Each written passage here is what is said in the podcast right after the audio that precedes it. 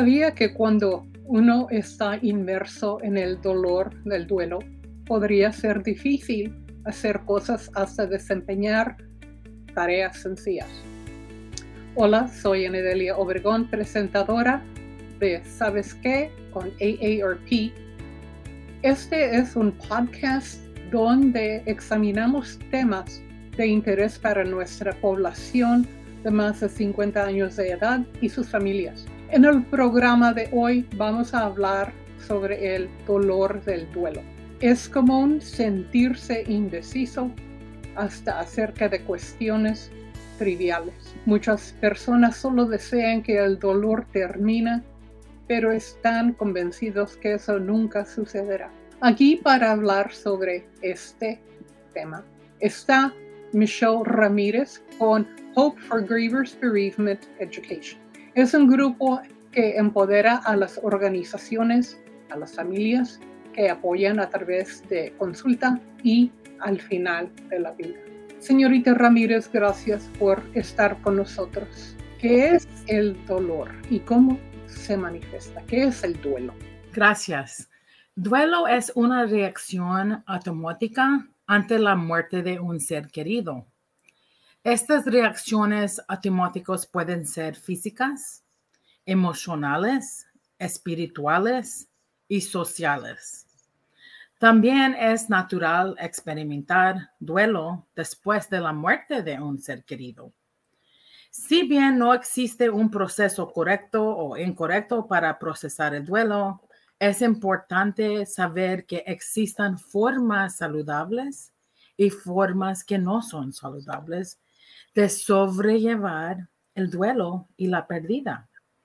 También es importante reconocer que cada miembro de una familia puede sufrir y reaccionar de manera diferente ante la misma pérdida. Este es un proceso que puede llevar mucho tiempo. Bueno, ¿se puede experimentar ese duelo antes de que alguien muera?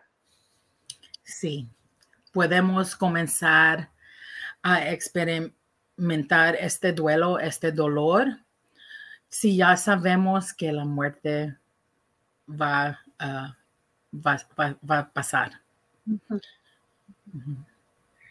¿Y por qué? Oh, perdón. E, es que la muerte es físicamente y, no vamos a tener relación físicamente y comenzamos a experimentar ese duelo. ¿Y por qué el duelo es un tema tan delicado en la comunidad hispana? Yo mismo soy parte de la comunidad que es tejano, mexicana, al igual que muchas familias de Texas, también tenemos familias que viven en México y países de ah, Centro y Suramérica. Muchas de nuestras familias también comparten la tradición de la fe católica, lo que podría explicar por qué hay muchos puntos en común con respecto al delicado tema del dolor y el luto. Si bien el duelo puede afectar nuestra salud mental y emocional, no es una enfermedad mental. A veces hay una gran privacidad sobre la salud mental y también un estigma en nuestras comunidades que creo que esto ha afectado el deseo de privacidad o evitar los problemas de duelo y pérdida. Esta evitación de discutir el duelo puede limitar la disponibilidad de recursos para el apoyo del duelo y las oportunidades educativas sobre cómo afrontar el duelo, la pérdida de manera saludable. En realidad, esto puede dañar a nuestras comunidades. Así es que si uno no habla de ese tema, ¿es peor para nosotros? Sí, porque no podemos, no puede salir esas emociones y no podemos, um, creemos que todos estamos bien. Mm, En realidad no estamos bien, pero no estamos mal tampoco. Es una reacción normal. Normal. Bueno, ¿qué podemos hacer para superar el duelo? ¿Y hay Mm. cierto tiempo para estar en duelo? ¿Que en seis meses ya se acabó o algo así? Sí. Pues primero creo que no debemos ver el duelo como algo que debemos superar. Debemos acoger el duelo en nuestras vidas como un viaje de amar a alguien que murió y que ya no podemos experimentar físicamente. Es un proceso para sanar, pero mientras continúes sintiendo el amor por tu ser querido. Y si realmente pudieras seguir vi- vivo, puedes experimentar dolor por mucho tiempo, incluso a veces para siempre. La intensidad del dolor puede cambiar con el tiempo y con un manejo saludable del duelo. Yo animo a aprender a manejar el estrés que acompaña al duelo. Aprender formas de manejar las reacciones físicas, emocionales y espirituales que experimentamos después de la muerte de un ser querido para sobrevivir primero y en tiempo sanar. Además, para sanar debemos encontrar formas de continuar amando a nuestro ser querido. Nos despedimos únicamente de la vida física de nuestro ser querido. No hay nada que dice que no podemos seguir amándolos, amándolos. Entonces podemos aprender a celebrar su legado en nuestras vidas. Y este es sanando. Bueno, hay una edad en, que, eh, en quien que determina quién puede superar ese duelo. O eso no importa, no hay edad. No, la edad no dete- determina quién sana primero, pero sí hay factores que determinan si este dolor es más trágico o traumático que otras pérdidas que tenemos. Hay pérdidas que nos afectan más. Es un ser querido muy cercano a nosotros. La pérdida es más repentina. ¿Cuál es la edad del ser querido que falleció? Además, hay factores de nos- nuestra propia salud también. Y si nosotros tenemos apoyo. Esos son factores que determinan quién va a sanar y cuánto tiempo ah, necesitas para sanar. Sí, pregun- pregunté eso porque mi papá falleció cuando tenía 40 años y yo tenía 12 años. Y casi toda la atención fue a mi mamá, la viuda, ¿verdad? Porque nosotros éramos niños y pues ya no, no, no les afecta tanto. Están niños, se les olvida pronto. Pero era mi papá. Y por eso pregunté de eso. ¿Es normal aceptar eso? Que entre más joven no va a sentir uno tanto. No, es que cuando estás más joven, no entiendes la muerte como adultos. Y adultos no entienden tampoco, pero nos pensamos que sí entendemos más. Y jóvenes no entienden en veces que es permanente la muerte y tienes que experienciar ese duelo otra vez como adulto. Bueno, ¿y cómo afecta el duelo a, a- a la salud? El estrés que acompaña a las reacciones del duelo tras la muerte de un ser querido es el estrés que puede afectar nuestra salud. No es el duelo, el, el estrés lo que impacta nuestra salud.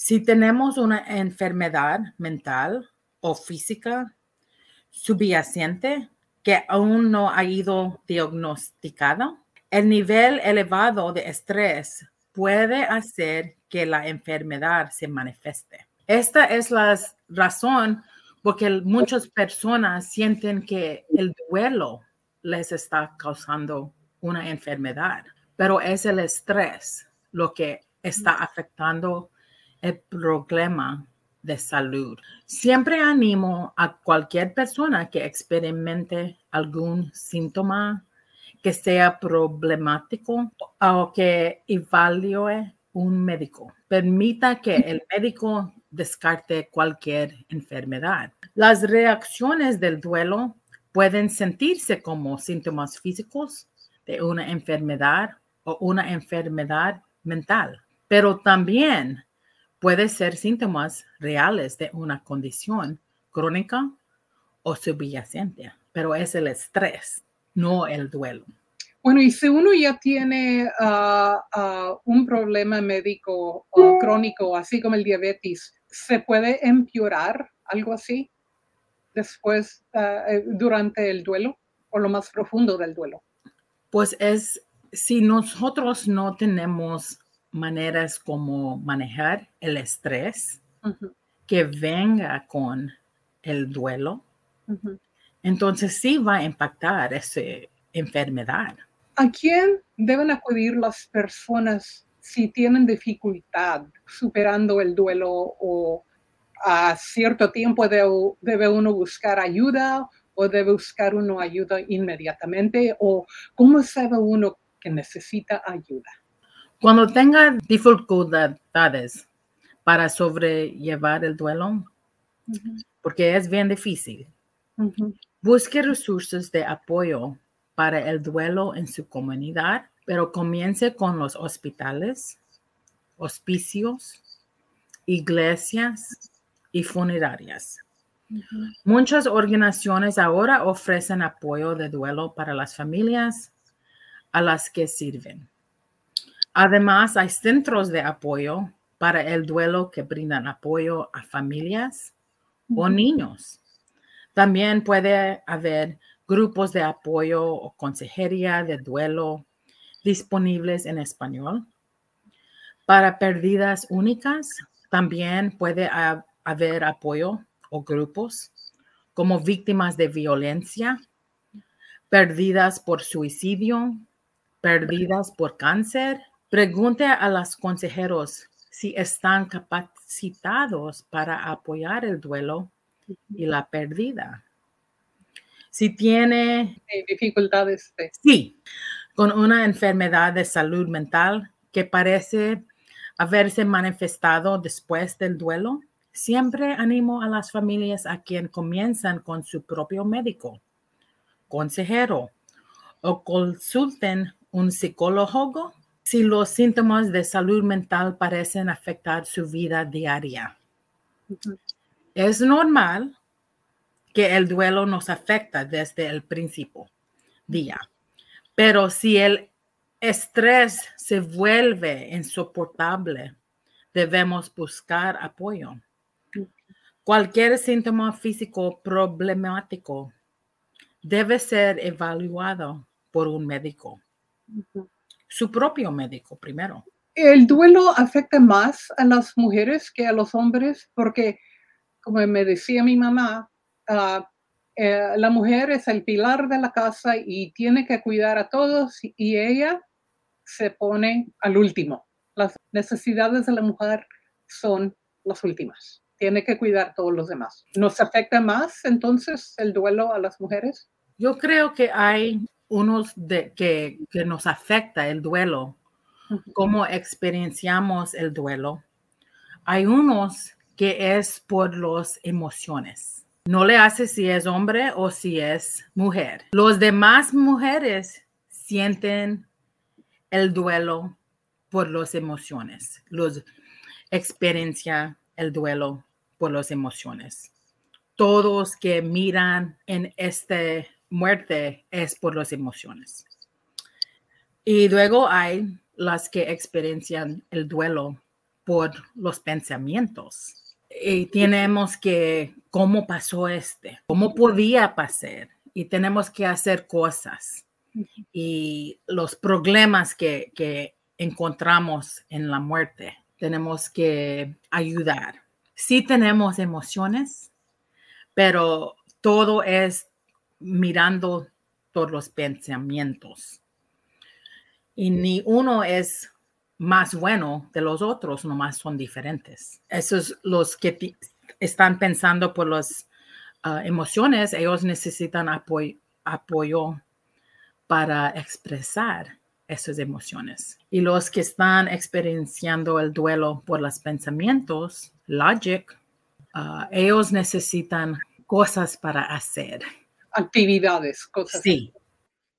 ¿Qué pueden hacer los hombres para sobrevivir el duelo? Recuerda, cada miembro de la familia puede reaccionar y responder de manera diferente ante la muerte de un ser querido. Por lo que siempre animo a respetarse durante este tiempo y no comparar esas reacciones del duelo. Además, los hombres deben de informarse sobre lo que hay en su comunidad. Hay muchas maneras poco saludables de sobrellevar la muerte de un ser querido. Debemos aprender sobre el procesamiento que es saludable y curativo para manejar estas emociones poderosas. Podemos ser vulnerables a abusar de las drogas y el alcohol, no manejar muy bien el enojo o los conflictos en nuestras relaciones con el estrés de duelo.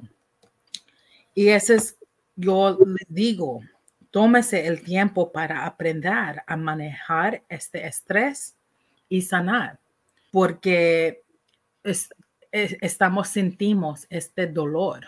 No es que alguien no es fuerte, es que duele mucho a perder a alguien que tú amas. Y eso es porque yo les digo, lleve el tiempo que necesitas a aprender cómo sanar.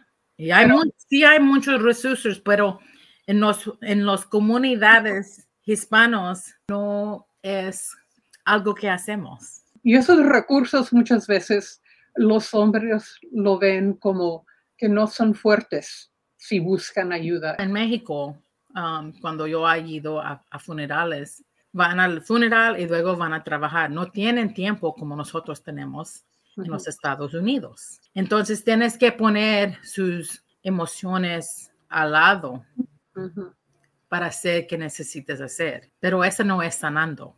Y eso es porque buscan algo, que, un remedio que me va a quitar el dolor, pero no te quita. necesitas buscar apoyo para sanar.